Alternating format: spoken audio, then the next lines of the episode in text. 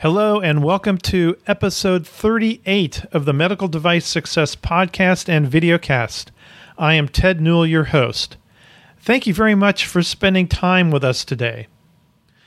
I'm very excited to announce that this is the first of many episodes called In the C Suite. Yes, I have interviewed a lot of C suite executives in the past 37 episodes. However, these interviews tend to be focused on the companies and their technologies and how they related to helping out during the pandemic.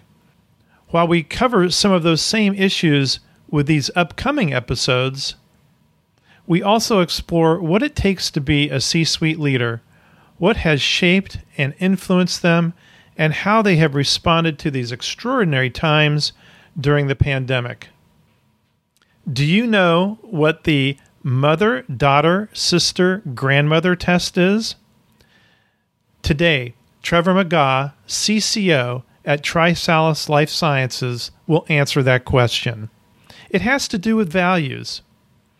Trevor joins us to talk about this groundbreaking technology, the steps in his career to the C suite, career advice, why he chose the medical device industry, challenges, and his leadership response during the pandemic. Trevor is a member of the MedTech Leaders community. By the way, I'm the host of the MedTech Leaders community. You can learn more about this non LinkedIn community at medtechleaders.net. This is where a lot of the video casts reside. I do have a YouTube channel you can find under Medical Device Success and I will be making some of the older yet still applicable videocasts public on that YouTube channel soon. If you are interested in the MedTech Leaders community, there is a 30 day free trial. Again, more information at medtechleaders.net. All right, let's get together with Trevor for a very interesting conversation.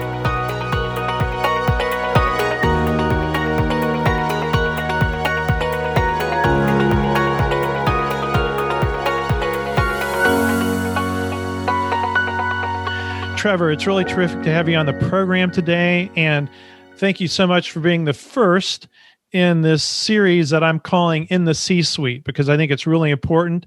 And, um, but again, thanks so much for being here today. Yeah, no, thank you. Honored. Well, you know, what's interesting is, and um, you know, we do have this attendee who I'll probably also interview because he's a CEO. But as I've started to set these up and started to talk about uh, people in the C-suite and start talking to them, what's really fascinating is what a wide variety of circumstances everybody is in, and you're in a really interesting circumstance, and you have a really interesting history and so, what I'd like to start off with, if you don't mind, is just give us a brief description of TriSalus Life Sciences and your role there. Yeah, absolutely. Uh, so, TriSalus is a company that uh, started off as a medical device company developing catheters for oncology uh, procedures. And it's evolved in the last couple of years since 2018 to really become much more than that. And uh, we're in the midst of developing a smart valve platform which is a device approach to modulate the pressure around a tumor and then use that modulation and use the delivery mechanism to deliver therapeutics to the tumor to treat the tumor.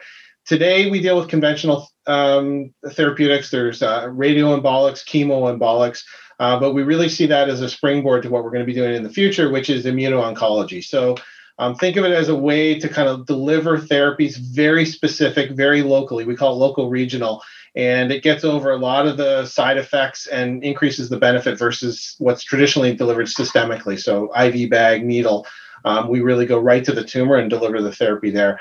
Uh, my role as chief commercial officer, I have responsibility for all the sales and marketing, the revenue focus on the device business, and we have we have another team that's focused on the immuno-oncology uh, therapeutic business, uh, which we licensed and purchased last uh, late summer last year.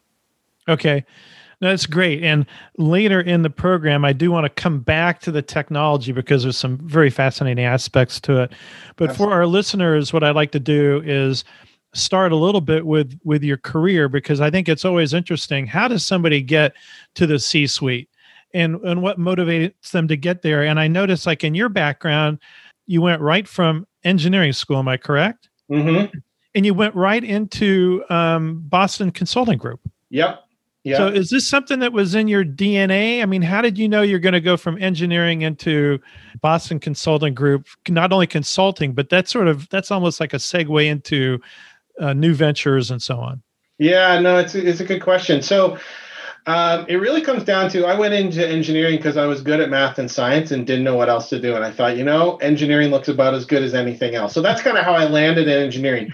I was not I didn't go in wanting to be an engineer. I wasn't kind of one of those hardwired people. But you know what really struck me was I looked around my class and I saw people who like did engineering in their spare time. You know, these these were guys and and and women in the weekends who were like building computers and doing this stuff. They loved it. They had a passion for it that I didn't. I got I got good grades. Like I was certainly on par with them academically, but I wasn't wired for it. And that kind of opened my eyes to say, you know, I'm not going to be the best engineer in the room. That's clear. I mean, these people live and breathe it and think it. So I, I, I really looked to what else I wanted to do. And I interviewed with the investment banks in New York. I interviewed with the consulting companies. I kind of went broad and wide as an exploration. And I fell in love with the management consulting model. It, you know, it puts you in a room with a bunch of smart people. You got to go experience a whole lot of different um, industries really quickly. And, and I got sucked in. And, and I love the culture of Boston Consulting Group. And that, that's what really took me there. Um, I had a real keen interest in healthcare right out of engineering, right out of undergrad. I took all the all the uh, pre med classes. Actually applied to med school and decided not to go. So I had this destiny to, or I had this desire to go into healthcare, but it took a while for that kind of blurry vision to start to become clear. So I started in Boston Consulting Group. Then it was the dot com day. You could do no wrong if you knew electrical computer engineering. So then I went into software um, and started a software company. So I was kind of the, the early part of my career, uh, but it became very evident quickly that I wanted to get into healthcare. I wasn't equipped to do it as as I uh, with my existing skill set, and that's why I went back to do my uh, MBA. And I, I, always describe as kind of hitting the reset button. I went into MBA not knowing what I wanted to do, but I knew I wanted to come out the other end in healthcare. But you still had a great foundation, Boston Consulting Group, starting your own business, engineering. You know, my wife. Uh, is a retired ER doctor, but she was an engineer before she uh, went to med school. Yeah. My dad was an engineer, so I'm the son of an engineer, which is really dangerous. um, but it was great in helping me understand technologies because he's one of those guys where you're in the basement and you'd say, Dad, what's this? And how does it work? And he'd say, Well, how do you think it works? Yeah. You know, before you know it, you're in this whole cycle of, you know, figuring things out. So no, I can, I, I get it. I understand that. And um, so you, you went hit the reset, went to Harvard for their program. What was what specifically was that program again? Uh, general MBA. So uh-huh. at, at, Harvard, the MBA class is all general. First year, it's you take everything, it, or everybody takes the same thing. So it's it's very general. And then to stick your feet into the medical business, you went to work for Medtronic. I did. Yeah, I, I came out, and this is funny because I earlier said I wasn't an engineer, but when I looked at cross healthcare, you know, you look at insurance companies, um, providers, biotech, and you know, you look across everything, and the only thing I innately understood was medtech. You know, you could hold it, you could touch it, you could bend it, twist it, push it, you know, and so it, I guess it was partly I was drawn to because medtech um, went back to some of that engineering roots and I really liked it. And there were other things. I like the time frames. Like some of the pharma time frames scared me back in the day. Oh yeah.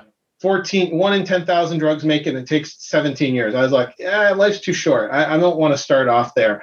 And then the other elements had a lot of bureaucracy, which I was not necessarily enamored with either, having worked with some of these big companies at BCG. So I kind of fell into medtech. And I knew through kind of reaching out that if you want to be in medtech, one of the best paths to go is to Medtronic. And I really looked at it as kind of, I, I, often described it to friends as Medtronic University. Like I went there and I was a sponge. Like I just absorbed everything uh, at, Medtronic. And it was, I mean, it was phenomenal place to start off. I mean, the other ones would be too, Boston Scientific, J&J, all of those, Abbott. I'm sure they're all great, but I, I fell in love with Medtronic. I couldn't imagine a better kind of corporate steward and place to, to start off a career. And it, it has played out. I mean, as I look back and reflect 20 years ago, how much that Medtronic um, knowledge, but also community I often, I, I always think it's fine. If I'm reaching out to somebody, I often describe it as Medtronic refugee wants to connect. I mean, it really does have that strong connection that that's on par with my Harvard connection. I, I am a big fan of that Medtronic uh, experience. So the question around leadership and how do you get to the C-suite? I think if you don't come from the industry, if you're not a doctor or something, I think it's really going to those big companies uh, is is good. You learn how things are done well. They do a lot of things right, and uh, kind of getting that imprinted early on is it, for me, and I've seen it among my peers as, as mission critical. Now, if I look across my peers today that are in the C-suite, I almost every single one of them had a path through one of the big medtech companies. Yeah, I started with American Hospital Supply, but a really small division.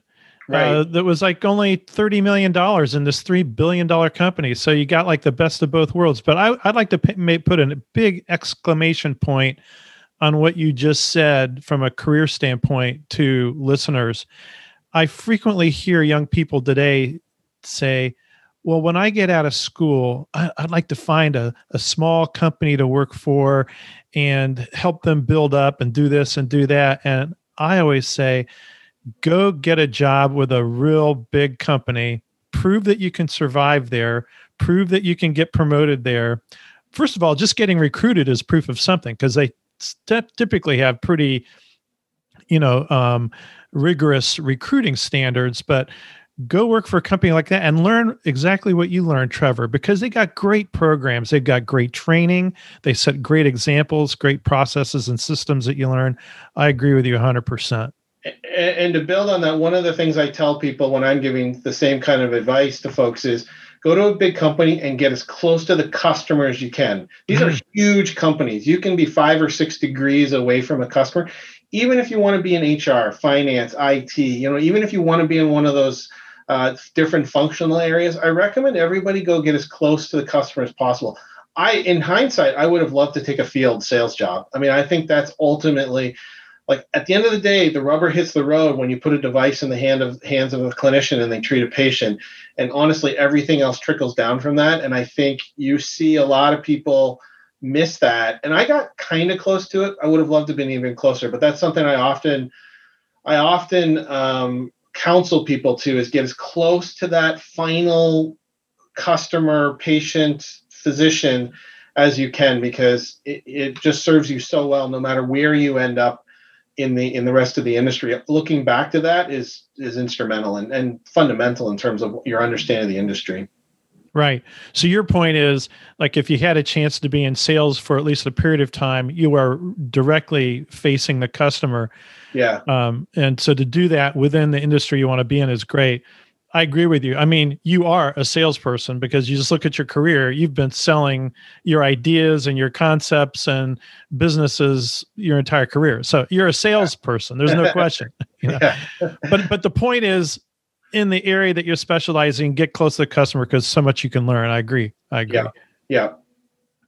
So then when it comes to if we uh if we talk about again getting into the C suite, you know, what part of your personality skills and or experience do you think sort of add up to being in the c suite because being like being a salesperson you you have pressure on you. You've got quotas to hit you've got expectations and so on and so forth but you're sort of sitting there and you're expecting the company to deliver the support that you need. But we're in the c suite you're sort of up there all alone. So yeah. what do you think it takes to be there um, well, one, it's a desire to have the job. I mean, it's it's kind of the equivalent of a company of having a strategy and a vision. So, I mean, you find people who end up there by mistake, not by mistake. That's the wrong term. They end up there without the deliberate focus to be there. You know, you get promoted, you get promoted, and suddenly one day you're in the C-suite, and you're like, oh, this isn't necessarily what I want to do. So, I think the most important thing is understand their role and want to do it. And I would argue a meaningful number of people who are in this role shouldn't be uh, because yeah. they don't want to do it. They don't like the stress. They don't like the weights. They don't like the, you know, you don't get your hands dirty every day. Like I think there's a lot of people. So really know what it is and and make sure you want it. Like it's kind of that thing. Make sure you don't wish for something you don't want. Right. I think that that's a big big part of it. And I've always wanted this. Like I really like the role. One of the things I think about my life is leverage And you know, one of the reasons I didn't become a doctor is I didn't want to treat patient by patient by patient.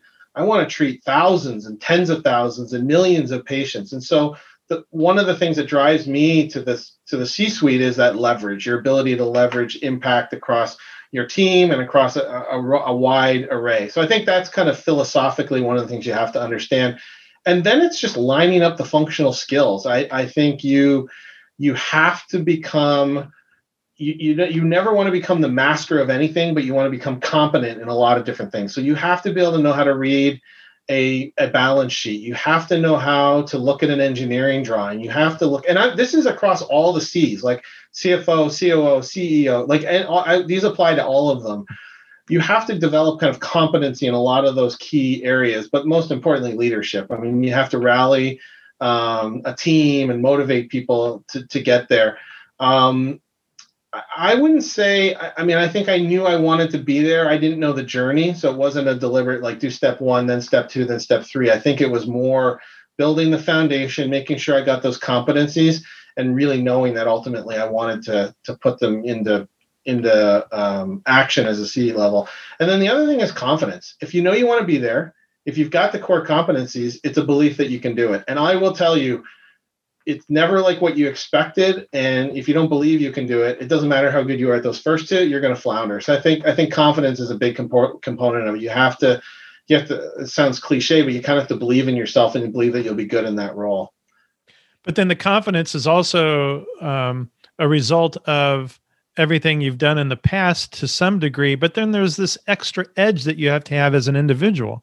Right. Yeah. Yeah yeah. I think I think you have to be able to um, you have to be able to compartmentalize the job. Um, I mean, it, the, the stress and the burden of having anybody in the C suite, I mean, it can sink you personally, and you have to be able to compartmentalize things like, um, you know, worry about the things you control, don't worry about the things you can't. Like some of that kind of ability to deal with the stresses and and and focus and and, and really make a, a difference in the areas you can is is another another key component of it and and that's where I think you get that edge. I think it's people who who can do that well um, are well suited for that for the C suite. And this isn't your first C suite job; you've had it several. But if we if you look at this or, and even look at past roles and with other organizations is there any like particular challenge that you had to overcome that was very representative of being in the C suite and having to use that leverage and use that leadership that you could talk to? Yeah, I'll think back to my days when I was at a company called Blueprint Clinical. We had designed, we were we were as close to a garage startup as you can imagine. You know, just coders sitting on chairs we picked up at the at the dump kind of thing. um, we one of the challenges that I came to appreciate was the challenge of selling into big organizations in healthcare. So I, I, I was singing the praises of healthcare earlier in the accolades. There's a darker side of healthcare too, which is it's bureaucratic and slow and risk averse in a lot of cases. And um, it can get really frustrating as a small company where you've got a product that you believe makes a difference. You've got external validation that it's working, and you're hitting this kind of organizational um, inertia that's preventing it from getting out there. And you know, I always I literally remind myself every day about the patient. I think about it as I'm like, you know, are we are we doing good by the patient? And if we are, kind of everything else, you know, you should make our decisions around that. There are obviously other things that factor into it. But um, one of the challenges I had was dealing with that bureaucracy and just kind of how do you sell into. We were selling into big pharma, kind of top ten pharma companies, and I had come from the medtech world and I knew that area. But um, the challenge I had was just I describe it as at one point I must have had a flat head. I'm the front of my head must have been flat from banging against the wall, and um, I never. Uh, the challenge was is I wasn't prepared for it. Well, I didn't know it was going to happen. I wasn't prepared for it, and by the time I realized how big the mountain, the hill was to climb, I wasn't equipped to do it. And so we kind of ended up in a spot where um, we had a success. The company was a success, but it could have been a much bigger success and I just under resourced and underappreciated how hard it was to sell into it. And it was on me. It was on me and my and my partner to know that, and we didn't know that adequately enough. And and I think it, you know, if I if I reflect back as one of my frustrations was is we should have hired more people, raised more money, done all of those things to kind of buy ourselves more time to to go to go into the pharma world with it, selling into pharma, knowing clear what it should have been or what it could have been and what it should have been. You know, but even the hospital systems can be real bureaucratic messes to get into. Um, and I was just I was talking to another CEO earlier this week that I'm that we're we're getting set up for a similar interview, part of the C-suite series, and she was saying that she didn't realize the kind of inertia that there is in the hospital ecosystem and how hard it is to break into that um, break through that inertia to bring a new concept to bear and to get people to accept it. You know there's so many other things people are dealing with and it's just hard to change habits. So you're right it's um, you do need to make sure you've got runway to take off on for sure. Yeah and in our case our our customers were looking for some it was very much a CYA environment. They were looking for some sort of external validation from the FDA or a bit another big competitor. No one wanted to move first. Everybody thought being different means my job's on the line. If I'm wrong, I don't get fired for status quo. I guess that was kind of the, the feeling I ran into. And I wasn't used to that. I was used to people thriving by innovating and finding new ways to do things. And in this customer, this particular segment, it took it took me a long time to realize that you were you were rewarded for steady state stasis not changing and that you the risk was really in changing. And that was again that was kind of an insight. If i think back of the challenge that i had to overcome and you know no more no better now that would that would have been one of them. Okay so here we are. It's uh 2020 and you're you know early mid year you're at a totally different job. You're not at TriSalus yet. Probably hadn't even seen TriSalus on the horizon yet. And then suddenly they're there and they're recruiting you. What motivated you to join TriSalus? Because you were happy at the other job you had. I, I was absolutely. So for me, the pandemic was, I feel so gracious and lucky that it wasn't a huge driver in my life. I, I, was working from home. My wife worked from home. We were kind of lucky that we were not raveled by COVID the same way a lot of other people were. So I wasn't retrenched and kind of thinking about um, the pandemic as a big external factor, and I, I recognize I, am extremely lucky lucky to have been in that camp. So I didn't have this kind of external pressure. So for me, it was just regular course of business that I that I that I uh, connected with TriSalus.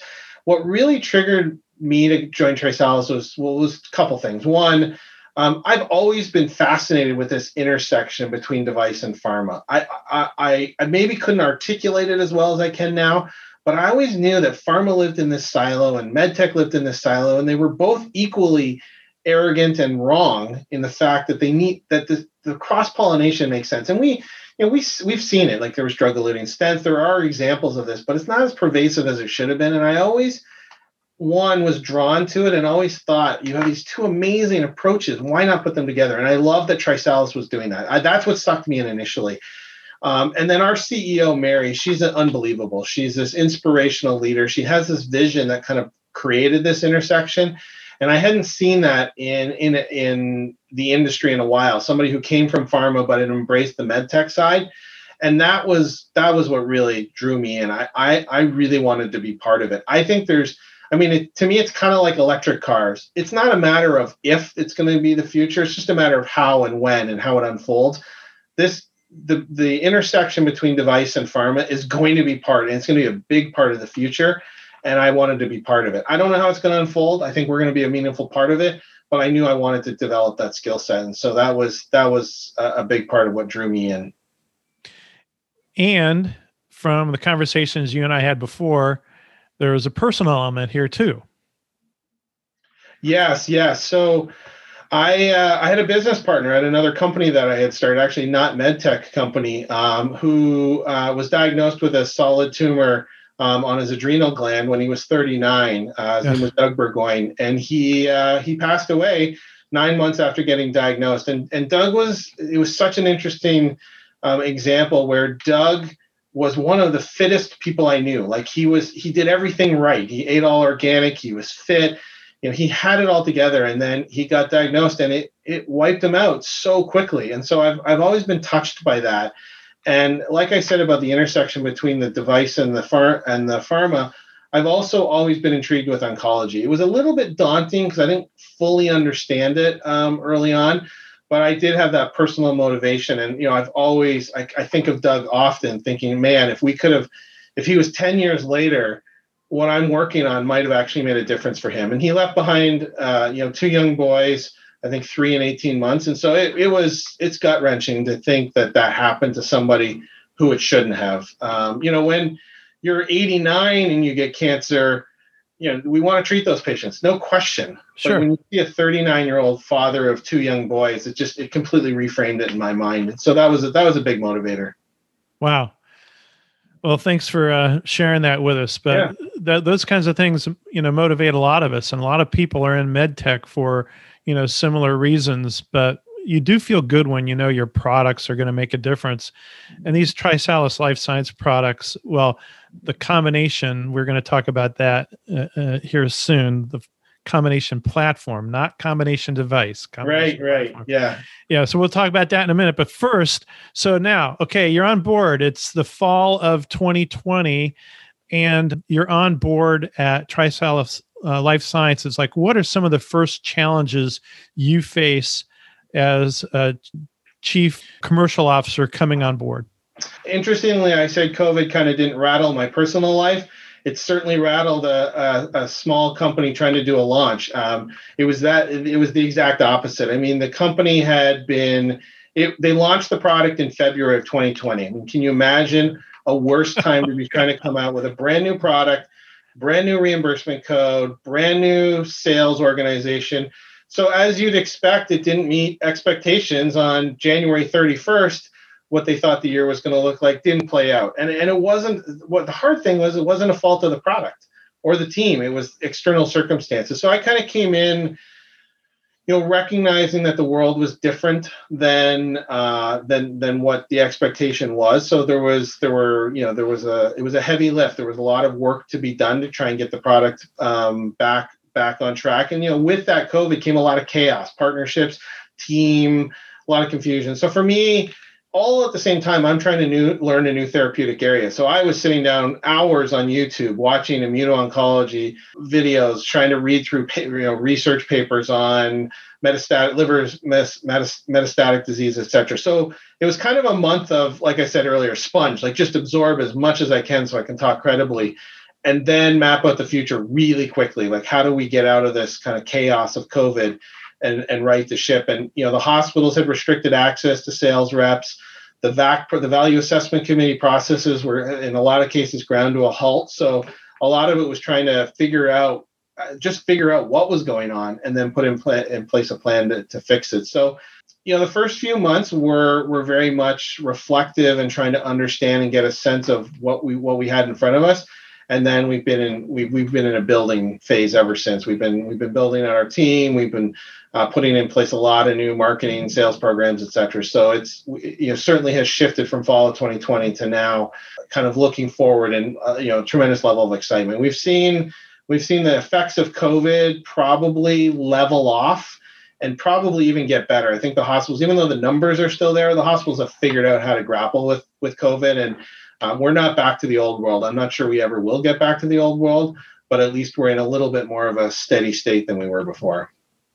Yeah, the CDC just came out with its um, new quarantine guidance for people that have had been vaccinated, and it's um, it, it's not going to help medtech because it's uh, you have a window from the second week after your second shot. That's when they consider you vaccinated, that that it's effective for a three month period. If you're exposed to somebody that has um, COVID. Uh, during that three month period, you, you would not have to quarantine. But after that three month period is over, three months from that second week after your second shot, uh, you would have to quarantine again. So I think that kind of guidance is still going to rattle our ability to get in front of doctors, to get into hospitals, and so on and so forth. And um, there's going to be some challenges for some time to come. So tell me, like, can you just generally describe a couple strategies or tactics you used on the marketing and or sales side to try to right the ship and or steady the ship in this COVID environment? Yeah, absolutely. There's there's two that kind of stand out. One is um, in, engaging the engaging the physicians uh, from a marketing and sales level, kind of one on one. So rather than I mean, I'll use the example of conferences, right? You can't put a booth up and be in front of 2,000 or 5,000 people anymore with a, you know, a low touch but high, you know, wide awareness. We've had to shift towards very focused engagement with the customers, and we're doing it both digitally, you know, traditionally, and in person. So we, so we've we've kind of we've gone from shotgun to laser. So that's the first thing. And as part of that, we're really using physicians um, as a conduit for that. So so finding champions, finding KOLs, and enabling them. I would argue we're kind of, you know, in a lot of cases tapped out in, in some of the digital. I mean, we're all sitting in front of a computer more than we did before. The physicians are the same way. Like a lot of the face-to-face engagement has been replaced by computer engagement, even in their internal stuff, department meetings, you know, all that kind of stuff. It's all been replaced with Zoom calls. So we're we're we're treading lightly in terms of how to engage digitally, uh, but it certainly has has become a big part of it. And then for us, another big part of the strategy was you can't you know you can't sit by the scrub sink and wait for cases to happen as much as you used to be able to. That that kind of if you look back in the last 50 years, you know, a significant per- percentage of, of medtech business came from being there, physically being in the room. I mean, you know, we've all walked the halls of hospitals and seen reps like one after another in their in their scrubs and their fleece vests lined up waiting for cases. That that's changed. I think we have to be much more strategic. Not to say we can't we, we need to be there. There needs to be a physical presence, but the the rules have changed such that we need to react and, and adapt to that. So we're we're looking at new ways of engaging schedulers, engaging physicians, engaging lab staff that's a little bit less, I want to say more proactive rather than reactive.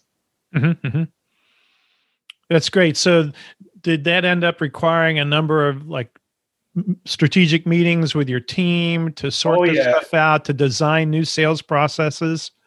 Every all of the above. We we've completely we're rewriting the entire sales process. So we're moving uh, we've we've restructured how we do some of the distributor agreements. We're we're leaning more heavily on on direct reps. Um, we're looking for folks who kind of have probably deeper experience um, than maybe we would before. We're, we're, we're really we've kind of raised the bar in terms of what you know what we want the team to be. It's it's a little bit of a, a less is more, right? We'd rather have a really strong rock star sales rep than maybe two or three junior reps that don't have the experience um, this new world requires relationships. It requires an understanding of the process. It's it's hard to learn from the outside looking in. So we're really looking for people who've kind of been in that environment and and uh, can translate that experience out.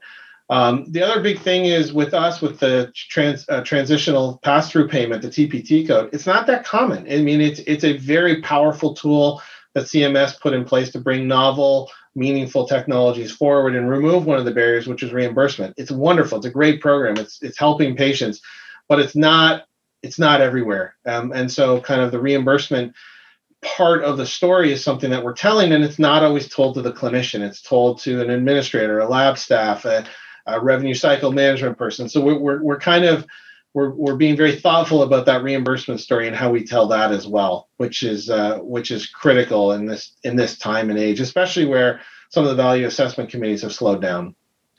And when you talk about the sales rep and needing, um, you're you're looking for pretty sharp people that also have some relationships that you can work from, which is critical, especially with like a, a newer technology but do you also find that the skill set might be a little bit different? I mean, not only do you need a rock star, but you need somebody that can actually set up a, I don't know if whether you use Zoom, but a virtual call. Let's just say set up a virtual call, have the skills to be able to coordinate one or two other people that might participate in that call.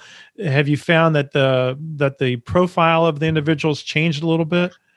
Yeah, you know, yes. Um, I think there's two elements to that. One is the technology to enable it. So, I mean, I think almost anyone can set up a Zoom call now. I mean, yep. that that's become common. I mean, you know, back rewind 12 months, that wasn't the case, but I think now that the kind of fundamentals are in place in most areas.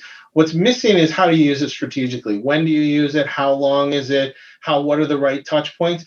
That we're we're working on. And in fact we're talking about bringing on specific skill sets that only focus on that. So think of it as you know in your old world you'd have a pr person or you might have a social media person. Well we're entering a world where you need to have a virtual person. I don't know what the right title is but you need somebody who is on top of the technologies knows the right cadence knows how to structure the meetings how to how to hit record and not forget like whatever I mean, that's just one example but that is a skill set that we we want to bring to bear um, i don't think most of the reps have depth in that area, but they're they're they're comfortable, you know, working it. And then the other element is is the technology. So it's beyond Zoom. There's so many other tools. How do you integrate it? I mean, the one that's top of mind because we're talking about this week is how do you integrate that into the CRM system? How do you have it so that your CRM system is is driving that virtual experience as much as um, just being again kind of proactive versus reactive. How do you get your crm system integrated with the virtual element of engaging with customers? So you know in the old day you'd send out an email some automated triggered email. Well now we've got to bring in how do we virtually meet with folks and and, and how do we have all the rules and processes and and requirements in place such that that can happen?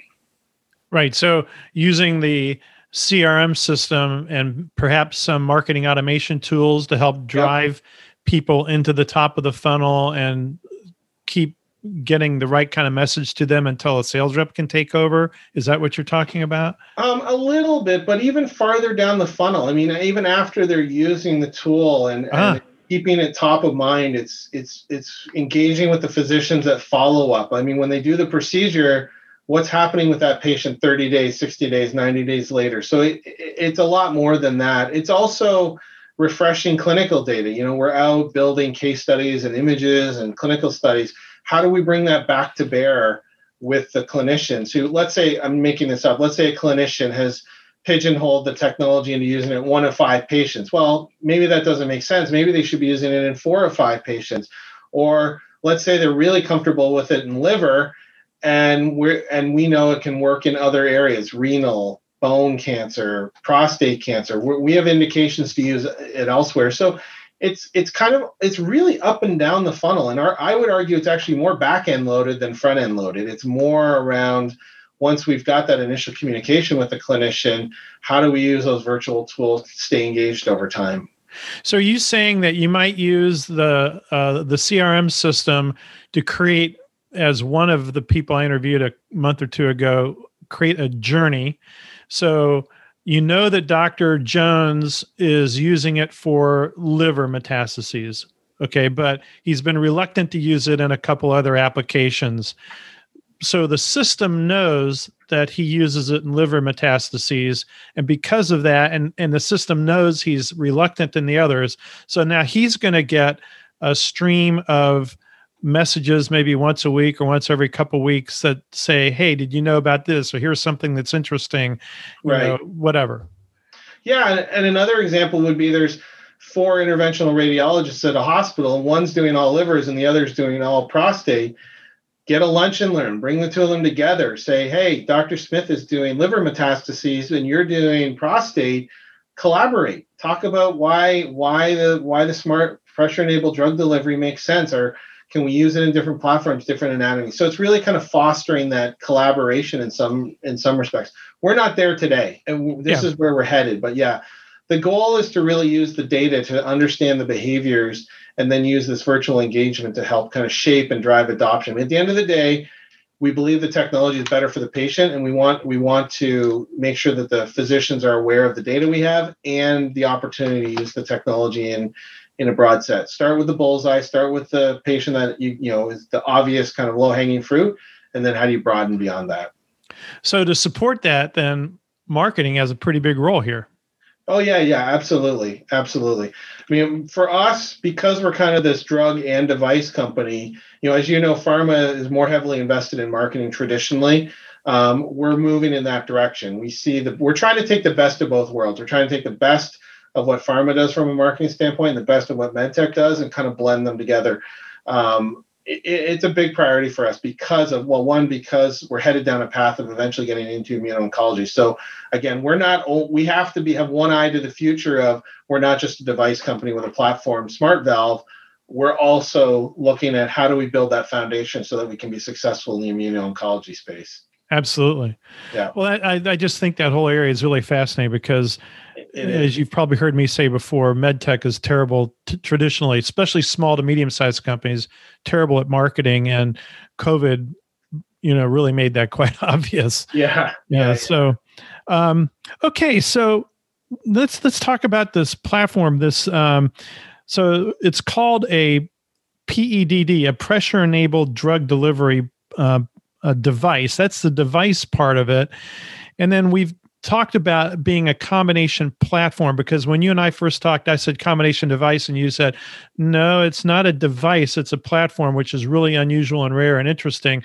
And then then I understood it after we talked about it for a second. So um, talk about the difference between a combination platform and a combination device.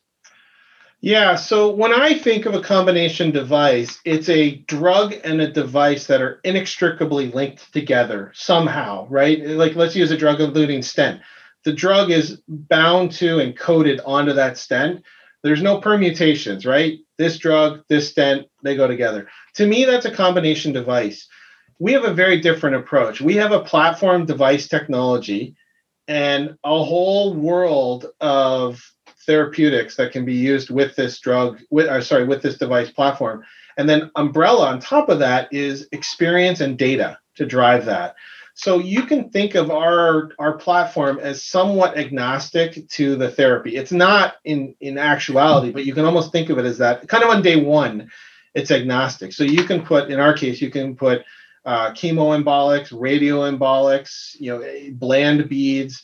And we're moving to a world where you can put cellular therapies, immuno-oncology therapies, um, even traditional chemotherapies through the same platform. Now, how it works over time, you know, the, the, the therapies behave differently, and there's an understanding of how to optimize that. But we are very much not extricably linked to one particular therapy. And that's really how I separate it in my mind is we've got I mean, we're we're we're I hate to make this analogy, but we're more like a syringe, right? You can put anything through a, a, given syringe. We're kind of a much, much better version of that, and we're we're somewhat agnostic to that therapy. Now there are bounds on it. There are certain things that we don't think will work well, and we haven't tested against it. But this platform of we can put this catheter with the smart valve in local regionally. We can put it right near the tumor. We can modulate that pressure with the pressure enabled drug delivery with the smart valve and with that and understanding how that works and the and the physiologic response to it and, and the, the pressure modulation we can effectively deliver any one of those ther- therapies through the platform. So that's kind of the way i think about it. I'm not saying i didn't really see that anywhere else. I've kind of formulated that thought in my own mind. But when when we look at it of, of the flexibility and the ways that the that our smart valve can be used it looks more like a platform than it does a, a, combination device. And, and, and I think that's how we want to be treated, both from a regulatory standpoint, from a customer standpoint, and also internally. We don't necessarily want to say this is linked to this and there's no other no other paths or options. So one thing I want the listeners to understand is that TriSalus currently has on the market these uh, pressure enabled drug delivery smart valve products and they're selling them they're selling yep. them and like you said they're a sort of agnostic people can use this um, technology for you know delivering whatever they want to deliver that's uh, i guess standard of care at the moment.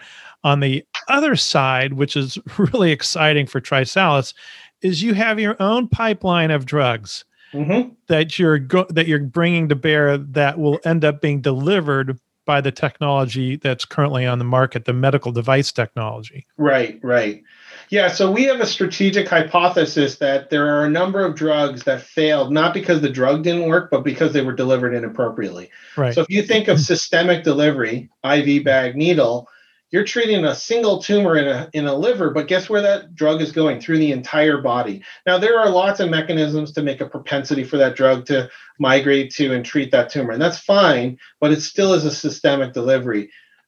We kind of take the the opposite approach, which is put the drug right where it needs to be. And that's that's really what we do. It's local regional. It's going right up against the tumor right beside the vascular bed of the tumor and delivering the therapy through that means. And so that's you know when we think about the big difference. And so why does that matter? So one, in order to get efficacy, a lot of cases you have to jack up the dose so that you end up with safety issues and side effects, right? So we might be in some cases we might get the same effect with a better safety profile and lower lower side effects. The other side is we can't get the dose high enough so we don't get efficacy before we before we hit you know safety issues in that case we can lower the dose significantly put it right up against the tumor and get efficacy again without having the side effects and the complications so we're enabled to kind of come at it from two different areas either lower the dose and put it where it needs to be or keep the dose the same or, or lower the dose and and not have to have the systemic issues not have to have all the systemic effects so it's it's i mean it's one of those things where it just intuitively makes sense, right? You build a you you have a therapeutic to treat a tumor. Why not put it right in front of the tumor? And and w- through our tool, through our pressure enabled drug delivery, we're over to we're able to overcome the forces that are resisting the drug uptake in tumors. If you actually tease tease out what's going on in a tumor, it's a crazy environment. It's it's hypoxic, it's high pressure, you've got this disorganized kind of jumbled mess of vascular it's it's hard to get the drug there and the data supports that when we can get up close and, and really use modulated pressure we can get the drug not only to the tumor but we can get it to get inside the tumor cross the endoluminal bar- the endoluminal um, a barrier between the vascular and the tumor and get that therapy right into the tumor where it needs to where it needs to go to work. And i didn't realize that the tumor i mean i've always know, known that tumors are difficult to attack. I thought it was more of an external surface related issue until i went to your website and i studied everything on the website you know preparing for this and it, it just makes sense i just didn't realize the tumor was such a difficult environment from the inside out even and that's where the pressure enabled approach yeah. makes a di- big difference because where other people have tried to take um, treatments directly to the tumor without pressure enablement, um, they have not done so well. But with pressure enablement, you like you said, you overcome some of these internal barriers of moving the the therapy into the tumor where it can actually attack it. Yeah, it's a physics problem. It, yeah. It, it's a physics problem of trying to push push water uphill, right? I mean, right. you have to be able to have the pressure to overcome it, or else it doesn't work. And it doesn't it doesn't matter what convection you have or, or what propensity you build at a molecular level if you can't overcome the physical phys- the physics of it it, it kind of doesn't matter and this is not new knowledge this is the other thing like there are papers that are back in the 50s that talk about the tumor microenvironment and how how pressure is high and how it's it's a tough environment. It's just taken a while for again i what i talked about earlier is the pharma live in the silo and the medtech live in the silo. Yeah. and unfortunately with that no one put it together and it's taken a while. But i think we've really we're starting to build that understanding of what you need to do to cross that tumor environment. And uh, and it's exciting. It really is. It's really really cool. I mean when i was going through the the website and and also the conversations you and i had and i started to really put all this stuff stuff together you realize uh, how powerful this can all be. So it's very very exciting. Yeah yeah no absolutely. And so having been through you know where you've been through so far in your previous c-suite experiences and now this experience at trisalus you know you're working your way through the challenges of covid also new team members um, you know this kind of technology any particular kernels of advice that you would give to other people that are you know facing similar challenges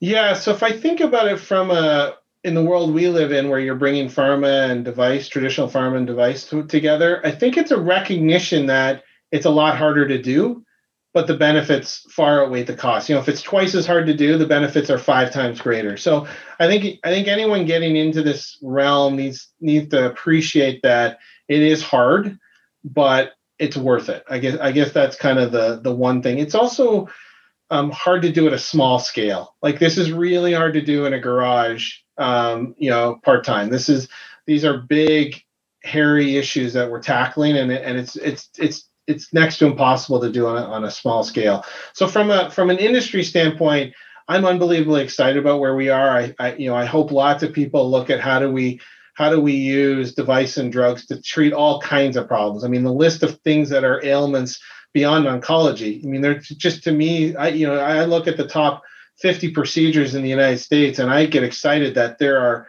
45 of those that it's not that hard to imagine that you can bring the therapeutic and the device world together to solve some problems. So I, I think there's just a ton of opportunity. Um, I don't know if that's kind of what your question was leading, kind of heading down, but that that to me is we need to get there as an industry. We need to collaborate better with our with our colleagues on the other side of the table and on the pharma side. And and as an industry, I think we're going to be well well served to do that. Specifically in terms of the C-suite, um, I think it's just, I mean, for me, it's just keep the patient in mind. How do we treat the most patients? You know, I always use the the mother, sister, daughter, grandmother test. I don't know why I picked those four, but we really we really need to be thinking about what would we want one of those people to do and have available. And uh, and and I look at it as leverage, like I said earlier. Like the way I'm going to treat the most grandmothers, the most sisters, the most moms is we need to get out there and make a big difference and, and give the physicians the physicians are i mean they're the ones we're we're we are assistants to them right? We are providing them tools. Um, we're giving them the pen to write the novel but without the pen they can't write the novel. And that's really the way i think about it. I want to give these physicians the best tools they can to teach those patients. And um, at least in this industry i hope we all hop out of bed in the morning to do that. And i really think that's what makes you happy in the C suite. And like I talked about earlier, compartmentalizing the challenges and stuff. One way to do that is to say, let's not forget why we're here. Let's not forget why we're doing this. And so, um, yeah, that's, I think if you're not answering that question, maybe there's, there, I will tell you, there are lots of other industries that are easier than this one. like, don't be in the C suite of medtech or pharma or this if you're not in it for the patients because it's harder than others. And I know that. I mean, I know lots of people in other areas um, I don't want to I don't want to diminish it. There there are very different challenges, but this is a hard world to live in, and uh, and I think we've got to kind of keep that patient in mind to to get not to get through, but to keep us driving in the right direction. Stay motivated. Yeah, yeah, exactly. Well, great. Well, we're pretty close to uh, wrapping up here. One thing I thought I would do is, I don't know, uh, Patrick, if you can hear me if um, you had a question or anything you wanted to ask, I can click the allow to talk button. There you are. There's your face, and you're muted. Uh, do I have to unmute? No, now you're unmuted. Hey, Patrick. Hey, Trevor, thanks so much. Really, a lot of great information, a lot of great tactical information uh, throughout the throughout the conversation. The question I, I want to get back to is something that you talked about in terms of leadership, mm-hmm. and you spoke about confidence and confidence in yourself, but also confidence in the message that goes out. And as you're moving up in an organization, your um, attitude really gets noticed by a lot of people. But sometimes we have some difficult circumstances to uh, to deal with. So i'd like you to just kind of uh, talk a little bit about uh, the challenge of having confidence but also being transparent when you've got some bad news to deliver. Yeah no that's a that's a good question. I've delivered plenty of bad news. Um, i I always err on the side of transparency. And, and the reason I do is I truly believe people figure it out regardless. So why not tell it themselves? I mean, it's not like there's necessarily this ethical high road or that. I just think that everyone's no secret. I don't know about you, but there's very few secrets that are ever kept in a small company. You know, in a big, huge multinational, yeah, you can keep secrets in certain dark corners of the company. But when you're less than 100 or a couple hundred people, those there's those. I mean, they always get out, especially the juicy bad ones. Um, and I always think I'd rather deliver that than somebody say, "Why didn't I hear that from Trevor? Why did I? Why did I hear that from Bob, not from Trevor?" Um, so it's it's kind of more of a pragmatic approach. I always err on the side of transparency. I'm maybe not. I don't know if you guys have followed the Netflix kind of cultural revolution that's gone on. A lot of stuff they've done at Netflix. I love some of that, but I also think they've taken some of the transparency to the, maybe the too extreme. So I think there's a balance. I mean, certainly transparency that um, you know jeopardizes someone's comfort or safety or anything like that uh, in a company. You need to be careful, but I, am I generally am I, I generally err on the side of more rather than less. Great, thank um, you. I, and, and and the other thing is, and this took me a while. This you know, you, I don't think anybody is born with this or comes into their career with this. Is, but I look back and I'm not deliberate. I should be more deliberate on this, but I look back at those hard decisions and those delivering bad news or those big game changing uh, decisions through my career and it's never as bad as you make it out to be when you're thinking about it right? Like you dream it up and you dream up worst of worst of worst case and it never ends up that way. And so i think about the time and the energy and the distraction i spent worrying about worst case and it just almost never plays out that way. We i think whether it's human nature or something we assume the worst in a lot of cases and I actually can't think of a single example of my career where that's been the case. So I, I, remind myself of that when I'm coming up these tough decisions, saying, "Remember those last six you had to make? well, guess what? All six turned out better than you thought. So let's maybe like frame the discussion around an expected outcome, not a worst case. You don't want to you don't want to be over too optimistic because then you're not prepared. But being pragmatic and and uh, and I don't know game play, game playing it in your head as to where what the outcomes could be and bounding those, I think is is helpful. I have another question for you. Do you have any business heroes? People that you sort of keep track of or you, you like to read about or have have philosophies that have sort of motivated you? Yeah, I think if I had to put one at the top, it would be Bill George from Medtronic. Mm-hmm. Um, he uh, he predated me, so he wasn't the CEO when I was there. But I've read all his stuff. I think he is the he you know, I don't know if you know kind of his his um, his philosophy, but it's very much about authenticity and kind of a, a moral a, a, a, compass by which you you run your business.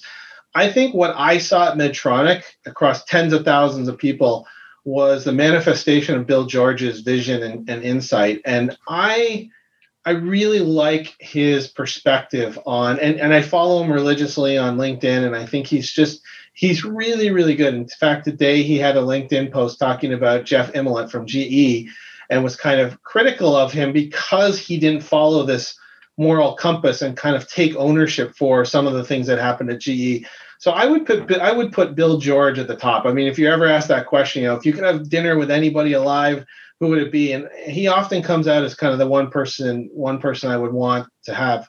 I've I met him briefly and I've seen him talk, and he just exudes kind of all of the all of the traits that I think are most important in a leader. And I think it should be across industry. I feel fortunate that I, I worked at the company that that he that uh, that he was a big uh, a big driver of. But um, yeah, he's he's somebody that that stood out. And then the other is is I'm going to talk about a collection of leaders. So this isn't an individual, but I don't know if you've ever read the book Small Giants. No. Um, I was going to ask you about a book. So this is yeah, great. Yeah. Perfect. So it's a book, and now that I say it, I'm not sure the title's right. It's got a fishbowl on the cover. Anyway, it's a story about all, I think 10 or 12 companies that all chose not to scale and grow for the sake of growth. And I found it fascinating. It was probably one of the most influential books I've read about talking about this this role of companies isn't to just mindlessly grow forever. Um, now, I, I, sound like I'm at odds earlier where I said we want to treat as many patients. I get that, but I just really, I really admire people who run businesses for an intent other than maximizing growth and profit. I mean, it, those kind of are synonymous. But you read the stories of these people, like the one that stands out was Anchor Steam Brewery. Like, you know, he decided not to grow when he could have, and the reasons why he didn't do that, why he chose not to grow, made a lot of sense. So I always look back on it just again, it's kind of in the same light as Bill George, but make decisions that are right for the stakeholders, be it the employees, be it the customers, be it the leadership, whoever. And it's not always about growth, and it's not always about kind of unbridled, you know, expansion. Um, the, the, uh, the collection, all of the people that were in that book always stood out to me as people that I that I admired and and uh, would love to emulate in terms of just thought process, being true to themselves and not falling into the group think and uh, being very deliberate. So that that would be probably one of the books that I, that I would put on that uh, on that list. I got a reading assignment then. Yeah, yeah. Pa- Pat, any Patrick, any other questions? No, I think uh, it's been a really really nice conversation. I've really enjoyed Great. kind of the the mix of tactical um, uh, programs that you're working on and some of the strategic things. So thank you very much. Oh, thank you. Yeah. And thanks for attending, Patrick. So with that, I think we'll wrap it up. Do you have any final pieces of advice, Trevor? Or no, let's just as an industry go treat lots of people. let's go tr- take care of a lot of patients. Yeah, exactly. Well, thank you so much for um, being with me today on this uh, podcast and videocast. It was a lot of fun. And, you know, you and I have already talked twice, but every time we talk, more and more interesting stuff co- keeps coming out. So this was really um, uh, interesting and motivating, inspiring, and I'm sure the audience will feel the same way. Well, thank you, thank you for uh, thank you for taking the time. I appreciate it, and I uh, I uh, will welcome kind of continued conversations. I suspect this won't be the last. Oh, it won't. And I always reserve the right with somebody like you in your situation to talk to you in another year and see where you are. Absolutely. And then call okay. me on it. yeah. All right. okay. Thank you very much. Well, that was great. Personally, I find these interviews inspiring. Always keep the patient foremost in mind. This is easy to get away from when leading from the C suite with all the distractions it might have. Trevor has his priorities clearly laid out. It is not only a priority, but a critical value. Even if you're not in the C suite, you can work according to key business and personal values. Have you and your company reorganized your marketing and sales to respond to the environment the pandemic has created? If not, it is never too late. You could simply start with a sales process, but you will need marketing support. In the show notes, you will find links to Trevor's LinkedIn profile and the TriSalus website. You will also find some links to me. Thanks again for listening in on our conversation today. If you like this podcast, please rate it, recommend it, and or subscribe. Now go win your week.